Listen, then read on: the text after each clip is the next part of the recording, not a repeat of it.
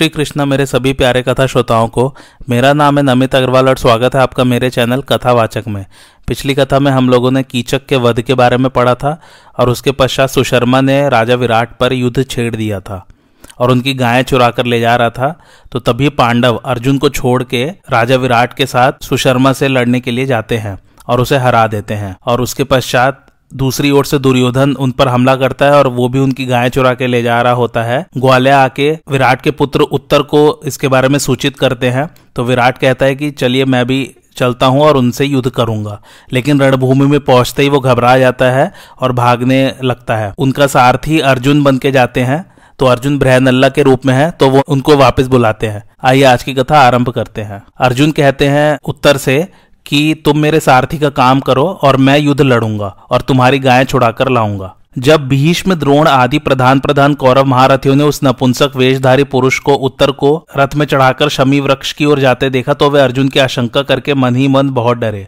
तब शस्त्र विद्या विशारद द्रोणाचार्य जी ने पितामह भीष्म से कहा, गंगा पुत्र, यह जो स्त्री वेशधारी दिखाई देता है, वह इंद्र का पुत्र कपिध्वज अर्जुन जान पड़ता है।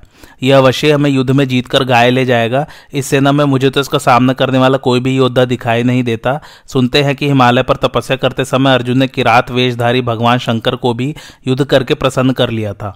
इस पर कर्ण बोला, आचार्य, आप सदा ही अर्जुन के गुड़ गाकर हमारी निंदा किया करते हैं, किंतु वह मेरे और दुर्योधन के तो सोलहवें अंश के बराबर भी नहीं है। दुर्योधन ने कहा, और कर्ण, यदि यह अर्जुन है, तब तो मेरा काम ही बन गया, क्योंकि पहचान लिए जाने के कारण अब पांडवों को फिर बारह वर्ष तक वन में विचरना पड़ेगा।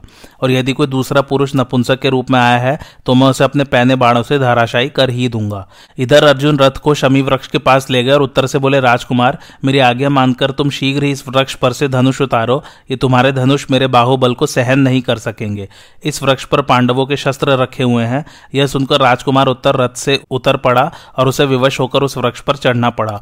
अर्जुन ने रथ पर बैठे बैठे ही फिर आज्ञा दी। इन्हें झटपट उतार लाओ, देरी मत करो और जल्दी ही इनके ऊपर जो वस्त्र आदि लिपटे हुए हैं उन्हें खोल दो। उत्तर पांडवों के उन अत्युत्तम धनुषों को लेकर नीचे उतरा और उन पर लिपटे हुए पत्तों को हटाकर उन्हें अर्जुन के आगे रखा। उत्तर को गांडीव के सिवा वहाँ चार धनुष और दिखाई दिए। उन सूर्य के समान तेजस्वी धनुषों को खोलते ही सब और उनकी दिव्य कांति फैल गई। तब उत्तर ने उन प्रभावपूर्ण और विशाल धनुषों को हाथ से छूकर पूछा कि ये किसके हैं?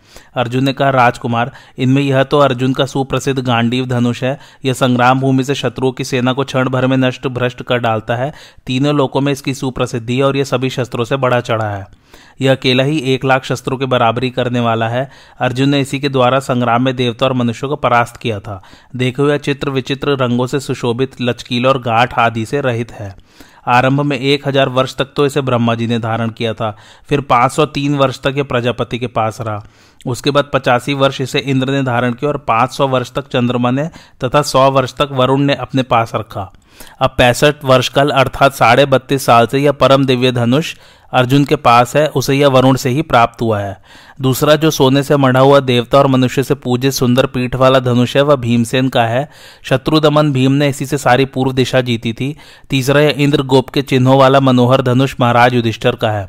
चौथा धनुष जिसमें सोने के बने हुए सूर्य चंद्रमा चमचमा रहे हैं नकुल का है तथा जिसमें सुवर्ण के फतिंगे चित्रित हैं, वह पांचवा धनुष माद्री नंदन सहदेव का है।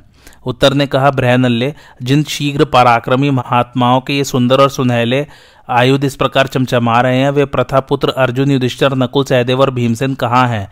वे तो सभी बड़े महानुभाव और शत्रुओं का संहार करने वाले थे। जब से उन्होंने जुए में अपना राज्य हारा है, तब से उनके विषय में कुछ सुनने में ही नहीं आया। तथा स्त्रियों में रत्न स्वरूपा पांचाल कुमारी द्रौपदी भी कहाँ है? अर्जुन ने कहा, मैं ही प्रथापुत्र अर्जुन हूँ। मुख्य सभासद कंक युधिष्ठर हैं। तुम्हारे पिता के रसोई पकाने वाले बल्लभ भीमसेन हैं। अश्व शिक्षक ग्रंथिक नकुल हैं। गोपाल तंतिपाल सहदेव हैं और जिसके लिए कीचक मारा गया है, वह सैरंध्री द्रौपदी है। उत्तर बोला, मैंने अर्जुन के दस नाम सुने हैं। यदि तुम मुझे उन नामों के कारण सुना दो तो मुझे तुम्हारी बात में विश्वास हो सकता है।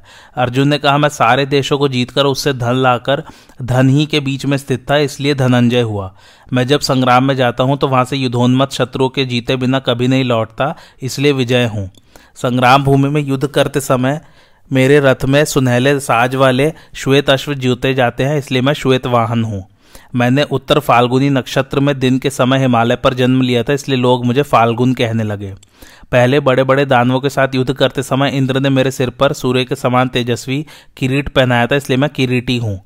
मैं युद्ध करते समय कोई भयानक कर्म नहीं करता, इसी से मैं देवता और मनुष्य में भी भत्सु नाम से प्रसिद्ध हूँ। गांडीव को खींचने में मेरे दोनों हाथ कुशल हैं, इसलिए देवता और मनुष्य मुझे सव्यसाची नाम से पुकारते हैं। चारों समुद्र पर्यंत पृथ्वी में मेरे जैसा शुद्ध वर्ण दुर्लभ है और मैं शुद्ध ही कर्म करता हूँ, इसलिए लोग मुझे अर्जुन नाम से जानते हैं। मैं दुर्लभ, दुर्जय, दमन करने वाला और इंद्र का पुत्र हूँ, इसलिए देवता और मनुष्य में जिष्णु नाम से विख्यात हूँ। मेरा दसवां नाम कृष्ण पिताजी का रखा हुआ है, क्योंकि मैं उज्जवल कृष्ण वर्ण तथा लाडला बालक होने के कारण चित्त को आकर्षित करने वाला था। यह सुनकर विराट पुत्र ने अर्जुन को प्रणाम किया और कहा, मैं भूमिंजय नाम का राजकुमार हूँ और मेरा नाम उत्तर भी है। आज मेरा बड़ा सौभाग्य है जो मैं प्रथा पुत्र अर्जुन का दर्शन कर रहा हूँ। मैंने आपको न पहचानने के कारण जो अनुचित शब्द कहे उनके लिए आप मुझे क्षमा करें। आप इस सुंदर रथ में सवार होइए, मैं आपका सारथी बनूँगा और जिस सेना में आप चलने को कहेंगे, उसी में मैं आपको ले चलूँगा। अर्जुन ने कहा, पुरुष श्रेष्ठ, मैं तुम पर प्रसन्न हूँ, तुम्हारे लिए कोई खटके की बात नहीं है। मैं संग्राम में तुम्हारे सब शत्रुओं के पैर उखाड़ दूँगा। तुम शांत रहो और संग्राम में शत्रुओं के साथ लड़ते हो जो मैं जो भीषण कर्म करूँ, वह देखते रहो। जिस समय मैं गांडीव धनुष लेकर रणभूमि में रथ पर सवार होऊँगा, उस समय शत्रु की सेना मुझे जीत नहीं सकेगी। अब तुम्हारा भय दूर हो जाना चाहिए। उत्तर ने कहा, अब मैं इनसे नहीं डरता, क्योंकि मैं अच्छी तरह जानता हूँ कि अब संग्राम भूमि में भगवान श्रीकृष्ण साक्षात इंद्र के सामने भी डट सकते हैं। अब तो मुझे आपकी सहायता मिल गई है, इसलिए मैं युद्ध क्षेत्र में देवताओं से भी मुकाबला कर सकता हूँ। मेरा सारा भय भाग चुका है, बताइए मैं क्या करूँ? पुरुष श्रेष्ठ, मैंने अपने पिताजी से सारथी का काम सीखा था, इसलिए मैं आपके रथ के घोड़ों को अच्छी तरह संभाल लूँगा। इसके पश्चात अर्जुन ने शुद्धता पूर्वक रथ पर पूर्वाभिमुख बैठकर एकाग्र चित्त से समस्त अस्त्रों को स्मरण किया। उन्होंने प्रकट होकर हाथ जोड़कर कहा, पांडु कुमार, आपके दास हम सब उपस्थित हैं। अर्जुन ने कहा, तुम सब मेरे मन में निवास करो। इस प्रकार अस्त्रों को ग्रहण करके अर्जुन का चेहरा प्रसन्नता से खिल गया और उन्होंने गांडीव धनुष पर डोरी चढ़ाकर उसकी टंकार की। तब उत्तर ने कहा पांडव श्रेष्ठ, आप तो अकेले ही हैं, इन शस्त्रास्त्र के पारगामी अनेकों महारथियों को संग्राम में कैसे जीत सकेंगे? यह सोचकर तो आपके सामने भी मैं बहुत भयभीत हो रहा हूँ। यह सुनकर अर्जुन खिलखिलाकर हंस पड़े और कहने लगे, वीर, डरो मत। बताओ, कौरवों की घोष यात्रा के समय जब मैंने महाबली गंधर्वों से युद्ध किया था, उस समय मेरा सहायक कौन था? देवराज के लिए निवात कवच और पौलोम दैत्य के साथ युद्ध करते समय मेरा कौन साथी था? द्रौपदी के स्वयंवर में जब मुझे अनेकों राजाओं का सामना करना पड़ा था उस समय किसने मेरी सहायता की थी? मैं गुरुवर, द्रोणाचार्य, इंद्र, कुबेर, यमराज, वरुण, अग्निदेव, कृपाचार्य, लक्ष्मीपति, श्रीकृष्ण और भगवान शंकर, इन सबका आश्रय पा चुका हूँ। फिर भला इनसे युद्ध क्यों नहीं कर सकूँगा? तुम इस मानसिक भयों को छोड़कर जल्दी से रथ हाको। इस प्रकार उत्तर को अपना सारथी बनाकर पांडव, प्रवर, अर्जुन ने शमी वृक्ष की परिक्रमा की और फिर अपने सब अस्त्र शस्त्र लेकर अग्निदेव के दिए हुए रथ का ध्यान किया।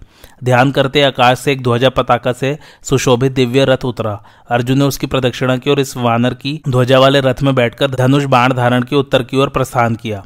फिर उन्होंने अपना महान शंख बजाया, जिसका भीषण घोष सुनकर शत्रु के रोंगटे खड़े हो गए। राजकुमार उत्तर को भी बड़ा भय मालूम हुआ और वह रथ के भीतरी भाग में घुसकर बैठ गया। तब अर्जुन ने रासे खींचकर घोड़ों को खड़ा किया और उत्तर को हृदय से लगाकर आश्वासन देते हुए कहा, राजपुत्र, डरो मत। आखिर तुम क्षत्रिय ही हो। फिर शत्रु के बीच में आकर घबराते क्यों हो? उत्तर ने कहा, मैंने शंख और भेड़ियों के शब्द तो बहुत सुने हैं, तथा सेना की मोर्चेबंदी से खड़े हुए हाथियों के चिंगाड़ सुनने का भी मुझे कई बार अवसर मिला है, किंतु ऐसा शंख का शब्द तो मैंने पहले कभी नहीं सुना। इसी से इस शंख के शब्द, धनुष की टंकार, ध्वजा में रहने वाले अमानुषी भूतों की हुंकार और रथ की घरघराहट से मेरा मन बहुत ही घबरा रहा है। इस प्रकार बात करते करते एक मुहूर्त तक आगे चलते रहने पर अर्जुन ने उत्तर से कहा, अब तुम रथ पर अच्छी तरह से बैठकर अपनी टांगों से बैठने के स्थान को जकड़ लो तथा रासों को सावधानी से संभाल लो। मैं फिर शंख बजाता हूँ। तब अर्जुन ने ऐसे ज़ोर से शंख ध्वनि की, मानो वे पर्वत, गुफा, दिशा और चट्टानों को विदीर्ण कर देंगे। उससे भयभीत होकर उत्तर फिर रथ के भीतर घुसकर बैठ गया। उस शंख ध्वनि, गांडीव की टंकार और रथ की घरघराहट से धरती दहल उठी। अर्जुन ने उत्तर को फिर धैर्य बंधाया। इस भीषण शब्द को सुनकर कौरव सेना में द्रोणाचार्य ने कहा, यह मेघ गर्जन के समान जो रथ की भीषण घरघराहट सुनाई दे रही है, जिससे पृथ्वी में भी कंप होने लगा है, इससे जान पड़ता है कि अर्जुन के सिवा कोई और नहीं है। देखो, हमारे शस्त्रों की कांति फीकी पड़ गई, घोड़े भी प्रसन्न नहीं जान पड़ते और अग्निहोत्रों की अग्नियाँ भी प्रकाशहीन सी हो रही है। इससे जान पड़ता है कि कोई अच्छा परिणाम नहीं होगा। सभी योद्धाओं के मुख निस्तेज और मन उदास दिखाई देते हैं। अतः हम गायों को हस्तिनापुर की ओर भेजकर व्यू रचना करके खड़े हो जाएँ। अब राजा दुर्योधन ने भीष्म, द्रोण और महारथी कृपाचार्य से कहा, मैंने और कर्ण ने आचार्य चरण से यह बात कई बार कही और फिर भी कहता हूँ, पांडवों से हमारी बात ठहरी थी कि जुए में हारने पर उन्हें बारह वर्ष तक वन में रहना पड़ेगा तथा एक वर्ष तक किसी नगर या वन में अज्ञातवास करना पड़ेगा।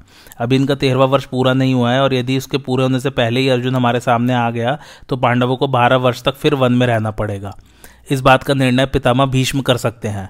इस पर पितामह भीष्म ने कहा, कला, काष्ठा, मुहूर्त, दिन, पक्ष, मास, नक्षत्र, ग्रह, ऋतु और संवत्सर, ये सब मिलकर एक कालचक्र बने हुए हैं। वह कालचक्र कला, काष्ठादि के विभाग पूर्वक घूमता रहता है। उनमें सूर्य और चंद्रमा नक्षत्रों को लांग जाते हैं तो काल की कुछ वृद्धि हो जाती है। इसी से हर पाँचवें वर्ष दो महीने बढ़ जाते हैं। इसलिए मेरा ऐसा विचार है कि पांडवों को अब तेरह वर्ष से पाँच महीने और बारह दिन का समय अधिक हो गया है। पांडवों ने जो जो प्रतिज्ञाएँ की थी, उनका ठीक ठीक पालन किया है। इस समय इस अवधि का भी अच्छी तरह निश्चय करके ही अर्जुन हमारे सामने आया है। ये सभी बड़े महात्मा तथा धर्म और अर्थ के धर्म मर्मज्ञ है। भला युधिष्ठर जिनके नेता है, वे धर्म के विषय में कोई चूक कैसे कर सकते हैं? पांडव लोग निर्लोभ हैं, उन्होंने बड़ा दुष्कर कर्म किया है, इसलिए वे राज्य को भी किसी नीति विरोध उपाय से लेना नहीं चाहेंगे। पराक्रम पूर्वक राज्य लेने में तो वे वनवास के समय भी समर्थ थे, किंतु धर्म पाश में बंधे होने के कारण वे छात्र धर्म से विचलित नहीं हुए। इसलिए जो ऐसा कहेगा कि अर्जुन मिथ्याचारी है, उसे मुँह की खानी पड़ेगी। पांडव लोग मौत को गले लगा लेंगे, किंतु असत्य को कभी नहीं अपनावेंगे। साथ ही उनमें ऐसी वीरता भी है कि समय आने पर उनका जो हक होगा, उसे वे वज्रधर इंद्र से सुरक्षित होने पर भी नहीं छोड़ेंगे। इसलिए राजन युद्धोचित अथवा धर्मोचित कोई भी काम शीघ्र ही करो, क्योंकि अब अर्जुन समीप ही आ गया है। दुर्योधन ने कहा पितामह, पांडवों को राज्य तो मैं दूँगा नहीं, अतः अब जो युद्ध के लिए तैयारी करनी हो, वही शीघ्र करो। भीष्म बोले इस विषय में मेरा जैसा विचार है, वह सुनो। तुम तो चौथाई सेना लेकर हस्तिनापुर की ओर चले जाओ, दूसरा चौथाई भाग गायों को लेकर चला जाए। शेष आदि सेना के साथ हम अर्जुन का मुकाबला करेंगे।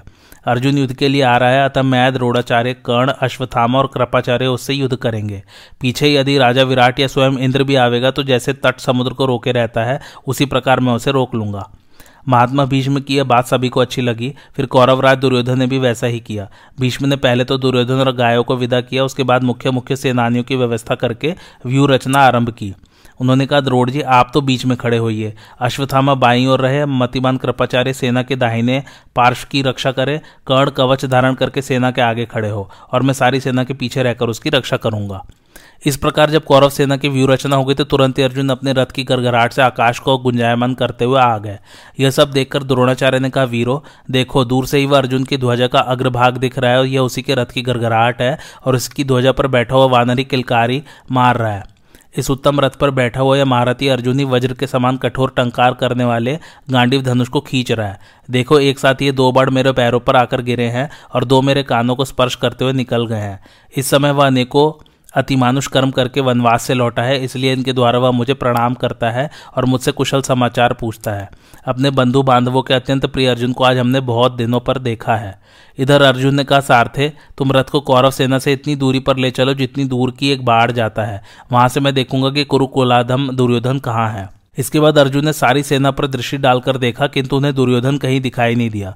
तब वे कहने लगे, मुझे दुर्योधन तो यहाँ दिखाई नहीं देता। मालूम होता है वह दक्षिणी मार्ग से गाय लेकर अपने प्राण बचाने के लिए हस्तिनापुर की ओर भाग गया है।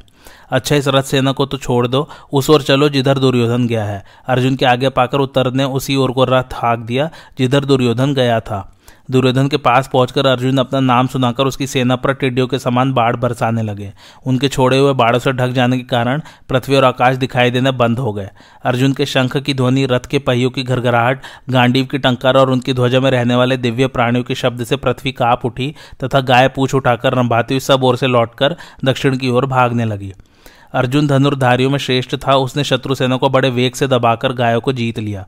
इसके बाद युद्ध की इच्छा से वह दुर्योधन की ओर चला। कौरव वीरों ने देखा, गाय तो तीव्र गति से विराटनगर की ओर भाग गई और अर्जुन सफल होकर दुर्योधन की ओर बढ़ा आ रहा है तो वे बड़ी शीघ्रता से वहाँ आ पहुँचे। कौरवों की सेना को देखकर अर्जुन ने विराट कुमार उत्तर से कहा, राजपुत्र, आजकल दुर्योधन का सहारा पाकर कर्ण बड़ा अभिमानी हो रहा है। वह मुझसे युद्ध करना चाहता है तो पहले उसी के पास मुझे ले चलो। उत्तर ने अर्जुन का रथ युद्ध भूमि के मध्य भाग में ले जाकर खड़ा किया। इतने में चित्रसेन संग्राम अजित शत्रु से है और जय आदि महारथी वीर उसके मुकाबले में आ डटे। युद्ध छिड़ गया। अर्जुन ने इनके रथों को उसी प्रकार भस्म कर दिया जैसे आग वन को जला डालती है। जब यह भयानक संग्राम हो रहा था, उसी समय कुरुवंश का श्रेष्ठ योद्धा विकर्ण रथ पर बैठकर अर्जुन के ऊपर चढ़ाया। आते ही वह विपाट नामक बाड़ों की वर्षा करने लगा। अर्जुन ने उसका धनुष काटकर रथ की ध्वजा के टुकड़े टुकड़े कर दिए। विकट तो भाग गया, किंतु शत्रुंतप नामक राजा सामने आकर अर्जुन के हाथ से मारा गया। अर्जुन की मार खाकर कौरव सेना के वीर कांपने लगे, कितने ही आहत तो प्राण त्याग कर पृथ्वी पर गिर पड़े। इस युद्ध में इंद्र के समान पराक्रमी वीर भी अर्जुन के द्वारा परास्त हुए। वह शत्रु का संहार करता हुआ युद्ध भूमि में विचर रहा था। इतने में कर्ण के भाई संग्राम जीत से उसकी मुठभेड़ हो गई। अर्जुन ने उसके रथ में जुते हुए लाल लाल घोड़ों को मारकर एक ही बाढ़ से उसका सिर काट लिया। भाई के मारे जाने पर कर्ण अपने पराक्रम के जोश में आकर अर्जुन की ओर दौड़ा और बारह बाढ़ मारकर उसने अर्जुन को बींद डाला। उसके घोड़ों को छेद दिया और राजकुमार उत्तर के हाथ में भी चोट पहुंचाई। यह देख अर्जुन कड़ पर टूट पड़ा। ये दोनों वीर संपूर्ण धनुधारियों में श्रेष्ठ महाबली और सब शत्रु का प्रहार सहने वाले थे। इनका युद्ध देखने के लिए सभी कौरव वीर ज्यो के त्यो खड़े हो गए। अपने अपराधी कर्ण को सामने पाकर अर्जुन क्रोध और उत्साह से भर गया और एक ही क्षण में उसने इतनी बाढ़ वृष्टि की कि रथ सारथे और घोड़ों सहित वह छिप गया। इसके बाद कौरवों के अन्य अन्य योद्धाओं को भी अर्जुन ने रथ और हाथियों सहित बेद डाला। भीष्म आदि भी अपने रथ सहित अर्जुन के बाड़ों से ढक गए। इससे उनकी सेना में हाहाकार मच गया। इतने में कर्ण ने अर्जुन के तमाम बाड़ों को काट दिया और अमर्श में भरकर उसके चारों घोड़ों तथा सारथी को बीन दिया। साथ ही रथ की ध्वजा को भी काट डाला। इसके बाद उसने अर्जुन को भी घायल किया। कर्ण के बाड़ों से आहत होकर अर्जुन सोते हुए सिंह के समान जाग उठा और उसके ऊपर पुनः बाड़ों की वर्षा करने लगे। अपने वज्र के समान तेजस्वी बाड़ों से उसने कर्ण के बाहा, जंघा, मस्तक, ललाट और कंठ आदि अंगों को बींद डाला। कर्ण का शरीर छत विछत हो गया उसे बड़ी पीड़ा होने लगी। फिर वह युद्ध के मैदान से भाग खड़ा हुआ। कर्ण के भाग जाने पर दुर्योधन आदि वीर अपनी अपनी सेना के साथ धीरे धीरे अर्जुन की ओर बढ़ गए। तब अर्जुन ने हंसकर दिव्य अस्त्रों का प्रयोग करते हुए कौरव सेना पर प्रत्याक्रमण किया। उस समय सेना के रथ, घोड़े, हाथी और कवच आदि में से कोई भी ऐसा नहीं बचा था जिसमें दो दो अंगुल पर अर्जुन के तीखे बाड़ों का घाव न हुआ हो। अर्जुन के दिव्यास्त्र का प्रयोग, घोड़ों की शिक्षा, उत्तर की रथ, हाँकने की कला, पार्थ के अस्त्र संचालन का क्रम और पराक्रम देकर शत्रु भी बढ़ाई करने लगे। अर्जुन प्रलयकालीन अग्नि के समान शत्रु को भस्म कर रहा था। उस समय उसके तेजस्वी स्वरूप की ओर शत्रु आँख उठाकर देख भी न सके। उसके दौड़ते हुए रथ को समीप आने पर एक ही बार कोई भी शत्रु पहचान पाता था, दोबारा उसे इसका अवसर नहीं मिलता, क्योंकि अर्जुन तुरंत ही उस शत्रु को रथ से गिराकर परलोक भेज देता था। समस्त कौरव सैनिकों के शरीर उसके द्वारा छिन्न भिन्न होकर कष्ट पा रहे थे। वह अर्जुन का ही काम था, दूसरे से उसकी तुलना नहीं हो सकती थी। उसने द्रोणाचार्य को तिहत्तर दुसह को दस, अश्वत्थामा को आठ, दुशासन को बारह, कृपाचार्य को तीन, भीष्म को साठ और दुर्योधन को सौ बाढ़ों से घायल किया। फिर कर्णी नामक बाढ़ मारकर कर्ण का कान बीन डाला, साथ ही उसके घोड़े, सारथी तथा रथ को भी नष्ट कर दिया। यह देखकर सारी सेना तितर बितर हो गई। तब विराट कुमार उत्तर ने अर्जुन से कहा, विजय, अब आप किस सेना में चलना चाहते हैं? आगे दीजिए, मैं वहीं रथ ले चलूँ। अर्जुन ने कहा, उत्तर, जिस रथ के लाल लाल घोड़े हैं, जिस पर नीली पताका फहरा रही है, उस रथ पर बैठे हुए जो अत्यंत कल्याणकारी वेश में व्याघ्र चरमधारी महापुरुष दिखाई पड़ते हैं, वे है कृपाचार्य और वही है उनकी सेना। तुम मुझे उसी सेना के निकट ले चलो। अर्जुन की बात सुनकर उत्तर सावधान हो गया और जहाँ कृपाचार्य का रथ खड़ा था, वहीं अर्जुन का रथ भी ले गया। विराट कुमार ने रथ बढ़ाकर कृपाचार्य की प्रदक्षिणा की और फिर उनके सामने उसे ले जाकर खड़ा कर दिया। तदंतर अर्जुन ने अपना नाम बताकर परिचय दिया और देवदत्त नामक बड़े भारी शंख को ज़ोर से बजाया। उससे इतनी ऊँची आवाज़ हुई, मानो पर्वत फट रहा हो। वह शंखनाद आकाश में गूंज उठा और उससे जो प्रतिध्वनि हुई, वह वज्रपात के समान जान पड़ी। युद्धार्थी महारथी कृपाचार्य ने भी अर्जुन पर कूपी तो अपना शंख ज़ोर से बजाया।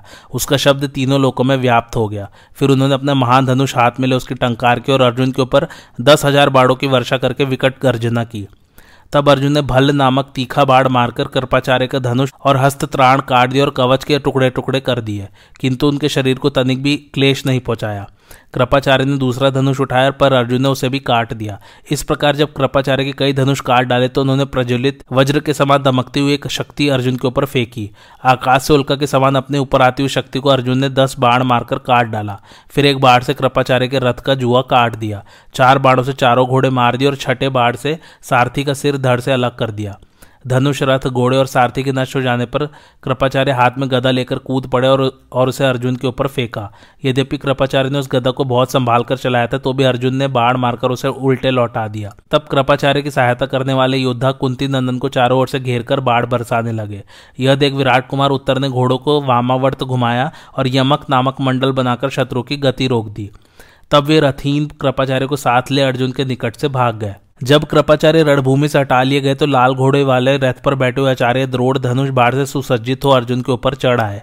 दोनों ही अस्त्र विद्या के पूर्ण ज्ञाता धैर्यवान और महान बलवान थे। दोनों ही युद्ध में पराजित होने वाले नहीं थे। इन दोनों गुरु शिष्यों के आपस में मुठभेड़ होते देख भरत वंशों की विशाल सेना बारंबार कांपने लगी।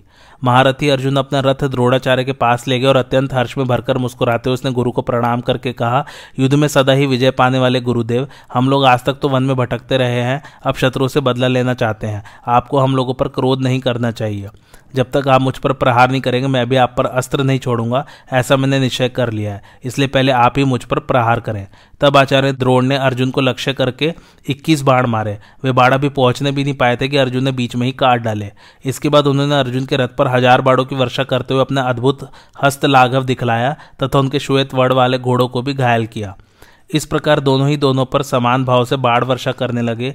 दोनों ही विख्यात, पराक्रमी और अत्यंत तेजस्वी थे। दोनों का वेग, वायु के समान तीव्र था और दोनों ही दिव्यास्त्रों का प्रयोग जानते थे। अतः बाढ़ों की झड़ी लगाते हुए वे वहाँ खड़े हुए राजाओं को मोहित करने लगे। युद्ध के मुहाने पर खड़े हुए वीर विस्मय के साथ कहते थे, भला अर्जुन के सिवा दूसरा कौन है जो युद्ध में द्रोणाचार्य का सामना कर सके? छत्री का धर्म भी कितना कठोर है, जिसके कारण अर्जुन को गुरु के साथ लड़ना पड़ रहा है। द्रोणाचार्य इंद्र वायव्य और आग्नेय आदि जो जो अस्त्र अर्जुन पर छोड़ते थे, उन सबको वे दिव्यास्त्रों के द्वारा नष्ट कर देता था। आकाशचारी देवता आचार्य द्रोड़ की प्रशंसा करते हुए कहते, सब दैत्य और देवताओं पर विजय पाने वाले प्रबल प्रतापी अर्जुन के साथ जो द्रोणाचार्य ने युद्ध किया, वह बड़ा ही दुष्कर कार्य है। अर्जुन को युद्ध कला की अच्छी शिक्षा मिली थी। वह निशाना मारने में कभी चूकता नहीं था, उसके हाथों में बड़ी फुर्ती थी और वह दूर तक अपने बाण फेंकता था। यह सब देखकर आचार्य द्रोड़ को भी बड़ा विस्मय होता। गांडीव धनुष को ऊपर उठाकर अमर्श में भरा हुआ अर्जुन जब दोनों हाथों से खींचता, उस समय टिड्डियों के समान बाड़ों की वर्षा से आकाश छा जाता और देखने वाले आश्चर्य में पड़कर धन्य धन्य कहकर उसकी सराहना करने लगते थे। जब आचार्य के रथ के पास लाखों बाड़ों की वर्षा होने लगी और वे रथ सहित धक गए, तब उस सेना में बड़ा हाहाकार मच गया। द्रोणाचार्य के रथ की ध्वजा कट गई थी, कवच के टुकड़े टुकड़े हो गए थे और उनका शरीर भी बाड़ों से छत विछत हो रहा था। अतः वे जरा सा मौका मिलते अपने शीघ्रगामी घोड़ों को हाकर तुरंत रणभूमि से बाहर हो गए। तदंतर अश्वथामा ने अर्जुन के ऊपर धावा किया। जैसे मेघ पानी बरसाता है, उसी प्रकार उसके धनुष से बाड़ों की वृष्टि होने लगी। उसका वेग वायु के समान प्रचंड था तो भी अर्जुन ने सामना करके उसे रोक दिया और उसके घोड़ों को अपने बाड़ों से मारकर अधमरा कर दिया। घायल हो जाने के कारण उन्हें दिशा का भान न रहा। महाबली अश्वत्थामा ने भी अर्जुन की जरासी असावधानी देख एक बाढ़ मारा और उसके धनुष की प्रत्यंचा काट दी। उसके इस अलौकिक कर्म को देखकर देवताओं ने प्रशंसा की और द्रोण, भीष्म कर्ण तथा कृपाचार्य ने भी साधुवाद दिया। तत्पश्चात अश्वत्थामा ने अपना श्रेष्ठ धनुष तानकर अर्जुन की छाती में कई बाढ़ मारे। अर्जुन खिलखिलाकर हंस पड़ा और उसने गांडीव को बलपूर्वक झुकाकर तुरंत ही उस पर नई प्रत्यंचा चढ़ा दी। फिर उन दोनों में रोमांचकारी युद्ध आरंभ हो गया। दोनों ही शूरवीर थे, इसलिए अपने सर्पाकार प्रज्वलित बाड़ों से वे एक दूसरे पर चोट करने लगे। महात्मा अर्जुन के पास दो दिव्य तर्कस थे, जिसमें कभी बाड़ों की कमी नहीं होती थी, इसलिए वह युद्ध में पर्वत के समान अचल था। इधर अश्वथामा जल्दी जल्दी प्रहार कर रहा था, इसलिए उसके बाण समाप्त हो गए, अतः उसकी अपेक्षा अर्जुन का ज़ोर अधिक रहा। यह देखकर कर्ण ने अपने धनुष की टंकार की। उसकी आवाज़ सुनकर अर्जुन ने जब इधर देखा तो कर्ण पर उसकी दृष्टि पड़ी। देखते ही अर्जुन क्रोध में भर गया और कर्ण को मार डालने की इच्छा से आँखें फाड़ फाड़ कर उसकी ओर देखने लगा। फिर अश्वत्थामा को छोड़कर उसने सहसा कर्ण पर धावा किया और निकट जाकर कहा, कर्ण, तू सभा में जो बहुत डींग हाँकता था कि युद्ध में मेरे समान कोई है ही नहीं, उसे सत्य करके दिखाने का आज ये अवसर प्राप्त हुआ है। मुझसे मुकाबला हुए भी नहीं जो तू बड़ी बड़ी बातें बना चुका है। आज इन कौरवों के बीच मेरे साथ युद्ध करके उसको सत्य सिद्ध कर। ऐसा कहकर अर्जुन कर्ण के ऊपर कवच को भी छिन्न भिन्न कर देने वाले बाड़ों का प्रहार करने लगे। कर्ण भी बाड़ों की वृष्टि करता हुआ मुकाबले में डट गया। अर्जुन ने पृथक पृथक बाढ़ मारकर कर्ण के घोड़ों को बींद डाला। उसका हस्त, त्राण काट दिया और भाते लटकाने की रस्सी भी काट डाली। तब कर्ण ने भी तर्क से तीर निकाले और अर्जुन के हाथों को बींद दिया, इससे उसकी बंधी हुई मुट्ठी खुल गई। तत्पश्चात महाबाहु अर्जुन ने कर्ण के धनुष को काट दिया। धनुष कट जाने पर उसने शक्ति का प्रहार किया, किंतु अर्जुन ने बाढ़ से उसके भी टुकड़े टुकड़े कर दिए। यह देख कर्ण के अनुगामी योद्धाओं ने एक साथ अर्जुन पर आक्रमण किया, परंतु गांडीव से छूटे हुए बाढ़ द्वारा वे सबके सब यमलोक के अतिथि हो गए। इसके बाद अर्जुन ने कान तक धनुष खींचकर कई तीखे बाड़ों से कड़ के घोड़ों को बींद डाला। घायल हुए घोड़े पृथ्वी पर गिरकर मर गए। फिर अर्जुन ने एक तेजस्वी बाढ़ कड़ की छाती में मारा। वह बाढ़ कवच को भेद कर उसके शरीर में घुस गया। कड़ बेहोश हो गया, उसकी आँखों के सामने अंधेरा छा गया। भीतर ही भीतर पीड़ा सहता हुआ वह युद्ध छोड़कर उत्तर दिशा की ओर भाग गया। महारथी अर्जुन तथा उत्तर उच्च स्वर से गर्जना करने लगे। कड़ पर विजय पाने के अनंतर अर्जुन ने उत्तर से कहा, जहाँ रथ की ध्वजा में सुवर्ण में ताड़ का चिन्ह दिखाई दे रहा है, उसी सेना के पास मुझे ले चलो, वहाँ मेरे पितामह भीष्म जी, जो देखने में देवता के समान जान पड़ते हैं, रथ में विराजमान है और मेरे साथ युद्ध करना चाहते हैं। उत्तर का शरीर बाड़ों से बहुत घायल हो चुका था। अतः उसने अर्जुन से कहा, वीरवर, अब मैं आपके घोड़ों को काबू में नहीं रख सकता। मेरे प्राण संतप्त हैं। मन घबरा रहा है। आज तक किसी भी युद्ध में मैंने इतने शूरवीरों का समागम नहीं देखा था। आपके साथ जब इन लोगों का युद्ध देखता हूँ तो मेरा मन डावाडोल हो जाता है। गदाओं के टकराने का शब्द, शंखों की ऊँची ध्वनि, वीरों का सिहनाद, घातियों के चिंगार तथा बिजली की गड़गड़ाहट के समान कांडीव के टंकार सुनते सुनते मेरे कान बहरे हो रहे हैं। स्मरण शक्ति छीड़ हो गई है। अब मुझमें चाबुक और बागडोर संभालने की शक्ति नहीं रह गई। है। अर्जुन ने कहा नरश्रेष्ठ डरो मत, धैर्य रखो, तुमने भी युद्ध में बड़े अद्भुत पराक्रम दिखाए हैं। तुम राजा के पुत्र हो शत्रु का दमन करने वाले मत्स्य नरेश के विख्यात वंश में तुम्हारा जन्म हुआ है। इसलिए इस अवसर पर तुम्हें उत्साहीन नहीं होना चाहिए। राजपुत्र भली भांति धीरज रखकर रथ पर बैठो और युद्ध के समय घोड़ों पर नियंत्रण रखो। अच्छा अब तुम मुझे भीष्म जी की सेना के सामने ले चलो और देखो कि मैं किस प्रकार दिव्य अस्त्रों का प्रयोग करता हूँ। आज सारी सेना को तुम चक्र की भांति घूमते हुए देखोगे। इस समय मैं तुम्हें बाढ़ चलाने की तथा अन्य शस्त्रों के संचालन की भी अपनी योग्यता दिखाऊँगा। मैंने मुट्ठी को दृढ़ रखना, इंद्र से हाथों की फूर्ति ब्रह्मा जी से तथा संकट के अवसर पर विचित्र प्रकार से युद्ध करने की कला प्रजापति से सीखी है। इसी प्रकार रुद्र से रौद्रास्त्र की, वरुण से वारुणास्त्र की, अग्नि से आग्नेस्त्र की और वायु देवता से वायव्यास्त्र की शिक्षा प्राप्त की है। अतः तुम भय मत करो, मैं अकेला ही कौरव रूपी वन को जाड़ लूँगा। इस प्रकार अर्जुन ने जब धीरज बंधाया, तब उत्तर उसके रथ को भीष्म जी के द्वारा सुरक्षित रथ सेना के पास ले गया। कौरव पर विजय पाने की इच्छा से अर्जुन को अपनी ओर आते देख निष्ठुर पराक्रम दिखाने वाले गंगा नंदन भीष्म ने धीरतापूर्वक उसकी गति रोक दी। तब अर्जुन ने बाण मारकर भीष्म जी के रथ की ध्वजा जड़ से काटकर गिरा दी। इसी समय महाबली, दुशासन विकट दुसह और विविशंति, इन चार वीरों ने आकर धनंजय को चारों ओर से घेर लिया। दुशासन ने एक बाण से विराट नंदन उत्तर को भींदा और दूसरे से अर्जुन की छाती में चोट पहुंचाई। अर्जुन ने भी तीखी धार वाले बाण से दुशासन का सुवर्ण जटित धनुष काट दिया और उसकी छाती में पाँच बाण मारे। उन बाणों से उसको बड़ी पीड़ा हुई और वह युद्ध छोड़कर भाग गया।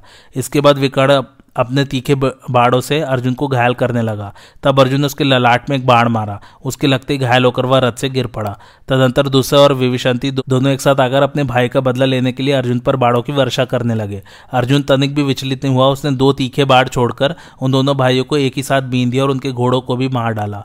जब सेवकों ने देखा कि दोनों के घोड़े मर गए और शरीर घायल होकर लोहलुहान हो रहे हैं तो वे उन्हें दूसरे रथ पर बिठाकर युद्ध भूमि से हटा ले गए। और जिसका निशान कभी खाली नहीं जाता था, वह महाबली अर्जुन रणभूमि में चारों ओर घूमने लगा। धनंजय के ऐसे पराक्रम देखकर दुर्योधन, कर्ण, दुशासन, विविशंति, द्रोणाचार्य अश्वथामा तथा महारथी कृपाचार्य अमर्ष से भर गए और उसे मार डालने की इच्छा से अपने दृढ़ धनुषों की टंकार करते हुए पुनः चढ़ाए। वहाँ आकर सब एक साथ अर्जुन पर बाढ़ बरसाने लगे। उनके दिव्यास्त्रों से सब ओर से आछत्र हो जाने के कारण उसके शरीर का दो अंगुल भाग भी ऐसा नहीं बचा था जिस जिस पर बाढ़ न लगे हो। ऐसी अवस्था में अर्जुन ने तनिक हंसकर अपने गांडीव धनुष पर इंद्र अस्त्र का संधान किया और बाड़ों की झड़ी लगाकर समस्त कौरवों को ढक दिया। वर्षा होते समय जैसे बिजली आकाश में चमक कर संपूर्ण दिशा और भूमंडल को प्रकाशित करती है, उसी प्रकार गांडीव धनुष से छूटे हुए बाढ़ द्वारा दसों दिशाएँ आच्छन्न हो गई। रणभूमि में खड़े हुए हाथी सवार और रथी सब मूर्छित हो गए। सबका उत्साह ठंडा पड़ गया, किसी को होश न रहा। सारी सेना तितर बितर हो गई, सभी योद्धा जीवन से निराश होकर चारों ओर भागने लगे। यह देखकर शांतु नंदन भीष्म जी ने सुवर्ण जटित धनुष और मर्म भेदी बाण लेकर अर्जुन के ऊपर धावा किया। उन्होंने अर्जुन की ध्वजा पर फुफकारते हुए सर्पों के समान आठ बाण मारे। उनसे ध्वजा पर स्थित हुए वानर को बड़ी चोट पहुँची और उसके अग्रभाग में रहने वाले भूत भी घायल हुए। तब अर्जुन ने एक बहुत बड़े भाले से भीष्म जी का छत्र काट डाला, कटते ही वह पृथ्वी पर गिर पड़ा। साथ ही उसने उनकी ध्वजा पर भी बाड़ों से आघात किया और शीघ्रतापूर्वक उनके घोड़ों को पार्श्व रक्षक को तथा सारथी को भी घायल कर दिया। भीष्म पितामह इस बात को सहन नहीं कर सके, वे अर्जुन पर दिव्यास्त्रों का प्रयोग करने लगे। जवाब में अर्जुन ने भी दिव्यास्त्रों का प्रहार किया। इस समय इन दोनों वीरों में बलि और इंद्र के समान रोमांचकारी संग्राम होने लगा। कौरव प्रशंसा करते हुए कहने लगे, भीष्म जी ने अर्जुन के साथ जो युद्ध ठाना है, वह बड़ा ही दुष्कर कार्य है। अर्जुन बलवान है, तरुण है, रणकुशल और फूर्ति करने वाला है। भला युद्ध में भीष्म द्रोण के सिवा दूसरा कौन इसके वेग को सह सकता है? अर्जुन और भीष्म दोनों ही महापुरुष उस युद्ध में प्राजापत्य, इंद्र, आग्नेय, रौद्र, वारुण, कौबेर, याम्य और वायव्य आदि दिव्यास्त्रों का प्रयोग करते हुए विचर रहे थे। अर्जुन और भीष्म सभी अस्त्रों के ज्ञाता थे। पहले तो इनमें दिव्यास्त्रों का युद्ध हुआ। इसके बाद बाड़ों का संग्राम छिड़ा। अर्जुन ने भीष्म का सुवर्ण में धनुष काट दिया। तब महारथी भीष्म ने एक ही क्षण में दूसरा धनुष लेकर उस पर प्रत्यंचा चढ़ा दी और क्रोध होकर वे अर्जुन के ऊपर बाड़ों की वर्षा करने लगे। उन्होंने अपने बाड़ों से अर्जुन की बाई पसली बींद डाली। तब उसने भी हंसकर तीखी धार वाला एक बाण मारा और भीष्म का धनुष काट दिया। उसके बाद दस बाड़ों से उनकी छाती बींद डाली। इससे भीष्म जी को बड़ी पीड़ा हुई और वे रथ का कुबर थाम कर देर तक बैठे रह गए। भीष्म जी को अचेत जानकर सारथी को अपने कर्तव्य का स्मरण हुआ और वो उनकी रक्षा के लिए उन्हें युद्ध भूमि से बाहर ले गया। जब भीष्म जी संग्राम का मुहाना छोड़कर रण से बाहर हो गए, उस समय दुर्योधन अपने रथ की पताका फहराता तथा गरजता हुआ हाथ में धनुष ले धनंजय के ऊपर चढ़ाया। उसने कान तक धनुष खींचकर अर्जुन के ललाट में बाढ़ मारा। वह बाढ़ ललाट में धस गया और उससे गर्म गर्म रक्त की धारा बहने लगी। इससे अर्जुन का क्रोध बढ़ गया और वह विषाग्नि के समान तीखे बाढ़ों से दुर्योधन को बीनने लगा। इस प्रकार अर्जुन दुर्योधन को और दुर्योधन अर्जुन को बीनते हुए आपस में युद्ध करने लगे। तत्पश्चात अर्जुन ने एक बाण मारकर दुर्योधन की छाती छेद दी और उसे घायल कर दिया। फिर उन्होंने कौरवों के मुख्य मुख्य योद्धाओं को बाहर भगाया। योद्धाओं को भागते देख दुर्योधन ने भी अपना रथ पीछे लौटाया और युद्ध से भागने लगा। अर्जुन ने देखा दुर्योधन का शरीर घायल हो गया है और वह मुँह से रक्त वमन करता हुआ बड़ी तेज़ी के साथ भागा जा रहा है। तब उसने युद्ध की इच्छा से अपनी भुजाएँ ठोककर दुर्योधन को ललकारते हुए कहा धृतराज नंदन युद्ध में पीठ दिखाकर क्यों भागा जा रहा है? अरे, इससे तेरी विशाल कीर्ति नष्ट हो रही है। तेरे विजय के बाजे जैसे पहले बजते थे, वैसे अब नहीं बज रहे हैं। तूने जिन्हें राज्य से उतार दिया है, उन्हीं धर्मराज युधिष्ठर का आगेकारी यह मध्यम पांडव अर्जुन युद्ध के लिए खड़ा है। जरा पीछे फिरकर मुँह तो दिखा। राजा के कर्तव्य का तो स्मरण कर। इस प्रकार युद्ध में महात्मा अर्जुन के ललकारने पर अंकुश की चोट खाए हुए मत गजराज के समान दुर्योधन लौट पड़ा। अपने छत विछत शरीर को किसी तरह संभालकर उसे पुनः युद्ध में आते देख कर्ण उत्तर ओर से उसकी रक्षा करता हुआ अर्जुन के मुकाबले में आ गया। पश्चिम से उसकी रक्षा करने के लिए भीष्म जी धनुष चढ़ाए लौट आए। द्रोणाचार्य, कृपाचार्य, विविशंति और दुशासन और अपने बड़े बड़े धनुष लिए शीघ्र ही आए। दिव्य अस्त्र धारण किए हुए उन योद्धाओं ने अर्जुन को चारों ओर से घेर लिया और जैसे बादल पहाड़ के ऊपर सब ओर से पानी बरसाते हैं, उसी प्रकार वे उस पर बाढ़ों की वर्षा करने लगे। अर्जुन ने अपने अस्त्र छोड़कर शत्रुओं के अस्त्रों का निवारण कर दिया और कौरवों को लक्ष्य करके सम्मोहन नामक अस्त्र प्रकट किया, जिसका निवारण होना कठिन था। इसके बाद उसने भयंकर आवाज़ करने वाले अपने शंख को दोनों हाथों से थामकर उच्च स्वर से बजाया। उसकी गंभीर ध्वनि से दिशा विदिशा भूलोक तथा आकाश गूंज उठे। अर्जुन के बजाए हुए शंख की आवाज़ सुनकर कौरव वीर बेहोश हो गए, उनके हाथों से धनुष और बाण गिर पड़े, तथा वे सभी परम शांत, निचेष्ट हो गए। उन्हें अचेत हुए देख अर्जुन को उत्तरा की बात का स्मरण हो आया अतः उसने उत्तर से कहा, राजकुमार, जब तक इन कौरवों को होश नहीं आता, तब तक ही तुम सेना के बीच से निकल जाओ और द्रोणाचार्य तथा कृपाचार्य के श्वेत कड़ के पीले तथा अश्वत्थामा एवं दुर्योधन के नीले वस्त्र लेकर लौट आओ। मैं समझता हूँ कि पितामह भीष्म जी सचेत है, क्योंकि वे इस सम्मोहन नास्त्र को निवारण करना जानते हैं। इसलिए उनके घोड़ों को अपनी बाई ओर छोड़कर जाना, क्योंकि जो होश में है, उनसे इसी प्रकार सावधान होकर चलना चाहिए। अर्जुन के ऐसा कहने पर विराट कुमार उत्तर घोड़ों की बागडोर छोड़कर रथ से कूद पड़ा और महारथियों के वस्त्र ले पुनः शीघ्र उस पर आ बैठा। तदंतर वह रथ हाकर अर्जुन को युद्ध के घेरे से बाहर ले चला। इस प्रकार अर्जुन को जाते देख भीष्म जी उसे बाड़ों से मारने लगे। तब अर्जुन ने भी उनके घोड़ों को मारकर उन्हें भी दस बाड़ों से बीन दिया। इसके बाद सारथी के भी प्राण ले लिए। फिर उन्हें युद्ध भूमि में छोड़कर वह रथियों के समूह से बाहर आ गया। उस समय बादलों से प्रकट हुए सूर्य की भांति उसकी शोभा हुई। इसके बाद सभी कौरव वीर धीरे धीरे होश में आ गए। दुर्योधन ने जब देखा कि अर्जुन युद्ध के घेरे से बाहर होकर अकेले खड़ा है तो वह भीष्म जी से घबराहट के साथ बोला, पितामह यह आपके हाथ से कैसे बच गया? अब भी इसका मान मर्दन कीजिए जिसे छूटने न पावे। भीष्म ने हंसकर कहा, कुरुराज, जब तू अपने विचित्र धनुष और बाड़ों को त्याग कर वहीं अचेत पड़ा हुआ था, उस समय तेरी बुद्धि कहाँ थी? पराक्रम कहाँ चला गया था? अर्जुन कभी निर्दयता का व्यवहार नहीं कर सकता। उसका मन कभी पापाचार में प्रवृत्त नहीं होता। सकता वह त्रिलोकी के राज्य के लिए भी अपना धर्म नहीं छोड़ सकता। यही कारण है कि उसने इस युद्ध में हम सब लोगों के प्राण नहीं लिए। अब तो शीघ्र ही कुरुदेश को लौट चल, अर्जुन भी गायों को जीतकर लौट जाएगा। मोहवश अपने स्वार्थ का भी नाश न कर, सबको अपने लिए हित कर कार्य ही करना चाहिए। पितामह के ये हितकारी वचन सुनकर दुर्योधन को अब इस युद्ध में किसी लाभ की आशा न रही। वह भीतर ही भीतर अत्यंत अमरश का भार लिए लंबी साँसें भरता हुआ चुप हो गया। अन्य योद्धाओं को भी भीष्म का वह कथन हितकर प्रतीत हुआ। युद्ध करने से तो अर्जुन रूपी अग्नि उत्तरोत्तर प्रज्वलित ही होती जाती थी, इसलिए दुर्योधन की रक्षा करते हुए सबने लौट जाने की ही राय पसंद की। कौरव वीरों को लौटते देख अर्जुन को बड़ी प्रसन्नता हुई। उसने अपने पितामह शांतु नंदन भीष्म और आचार्य द्रोड़ के चरणों में सिर झुकाकर प्रणाम किया तथा अश्वत्थामा, कृपाचार्य अन्य अन्य माननीय कुरुवंशों को बाणों की विचित्र रीति से नमस्कार किया। फिर एक बाण मारकर दुर्योधन के रत्न जटित मुकुट को काट डाला। इस प्रकार बाने ने वीरों का सत्कार कर उसने गांडीव धनुष के टंकार से जगत को गुंजायमान कर दिया। इसके बाद सहसा देवदत्त नामक शंख बजाया, जिसे सुनकर शत्रु का दिल दहल गया। उस समय अपने रथ की सुवर्ण माला मंडित ध्वजा से समस्त शत्रुओं का तिरस्कार करके अर्जुन विजयोल्लास से सुशोभित हो रहा था। जब कौरव चले गए तो अर्जुन ने प्रसन्न होकर उत्तर से कहा, राजकुमार, अब घोड़ों को लौटाओ। तुम्हारी गायों को हमने जीत लिया और शत्रु भाग गए। इसलिए अब आनंद पूर्वक अपने नगर की ओर चलो। कौरवों का अर्जुन के साथ होने वाले ये अद्भुत युद्ध देखकर देवता लोग बड़े प्रसन्न हुए और अर्जुन के पराक्रम का स्मरण करते हुए अपने अपने लोग को चले गए। इस प्रकार उत्तम दृष्टि रखने वाला अर्जुन संग्राम में कौरवों को जीतकर विराट का वह महान गोधन लौटाकर ले आया। उसके बाद अर्जुन ने उत्तर को हृदय से लगाकर कहा, तात, यह तो तुम्हें मालूम ही हो गया कि तुम्हारे पिता के पास पांडव निवास करते हैं, परंतु अपने नगर में प्रवेश करके तुम पांडवों की प्रशंसा न करना, नहीं तो तुम्हारे पिता डरकर प्राण त्याग देंगे। उत्तर बोला, सव्य साचिन, जब तक आप इस बात को प्रकाशित करने के लिए स्वयं मुझसे नहीं कहेंगे, तब तक पिताजी के निकट आपके विषय में कुछ भी नहीं कहूँगा। तदंतर अर्जुन पुनः शमशान भूमि में आया और उसी शमी वृक्ष के पास आकर खड़ा हुआ। उसी समय उसके रथ की ध्वजा पर बैठा हुआ अग्नि के समान तेजस्वी विशालकाय वानर भूतों के साथ ही आकाश में उड़ गया। इसी प्रकार जो माया थी, वह भी विलीन हो गई। फिर रथ पर सिंह के चिन्ह वाली राजा विराट की ध्वजा चढ़ा दी गई और अर्जुन के सब शस्त्र, गांडीव धनुष तथा तर्कस पुनः शमी वृक्ष में बाँध दिए गए। तत्पश्चात महात्मा अर्जुन सारथी बनकर बैठा और उत्तर रथी बनकर आनंद पूर्वक नगर की ओर चला। अर्जुन ने पुनः चोटी कूद धारण कर ली और ब्रहनल्ला के वेश में होकर घोड़ों की बागडोर संभाली। रास्ते में जाकर उसने उत्तर से कहा, राजकुमार, अब इन ग्वालों को आगे दो कि वे शीघ्र ही नगर में जाकर प्रिय समाचार सुनावे और तुम्हारी विजय की घोषणा करें। अर्जुन की बात मानकर उत्तर ने तुरंत ही दूतों को आज्ञा दी। तुम लोग नगर में पहुंचकर खबर दो कि शत्रु हार कर भाग गए, अपनी विजय हुई और गाय जीतकर वापस लाई गई हैं।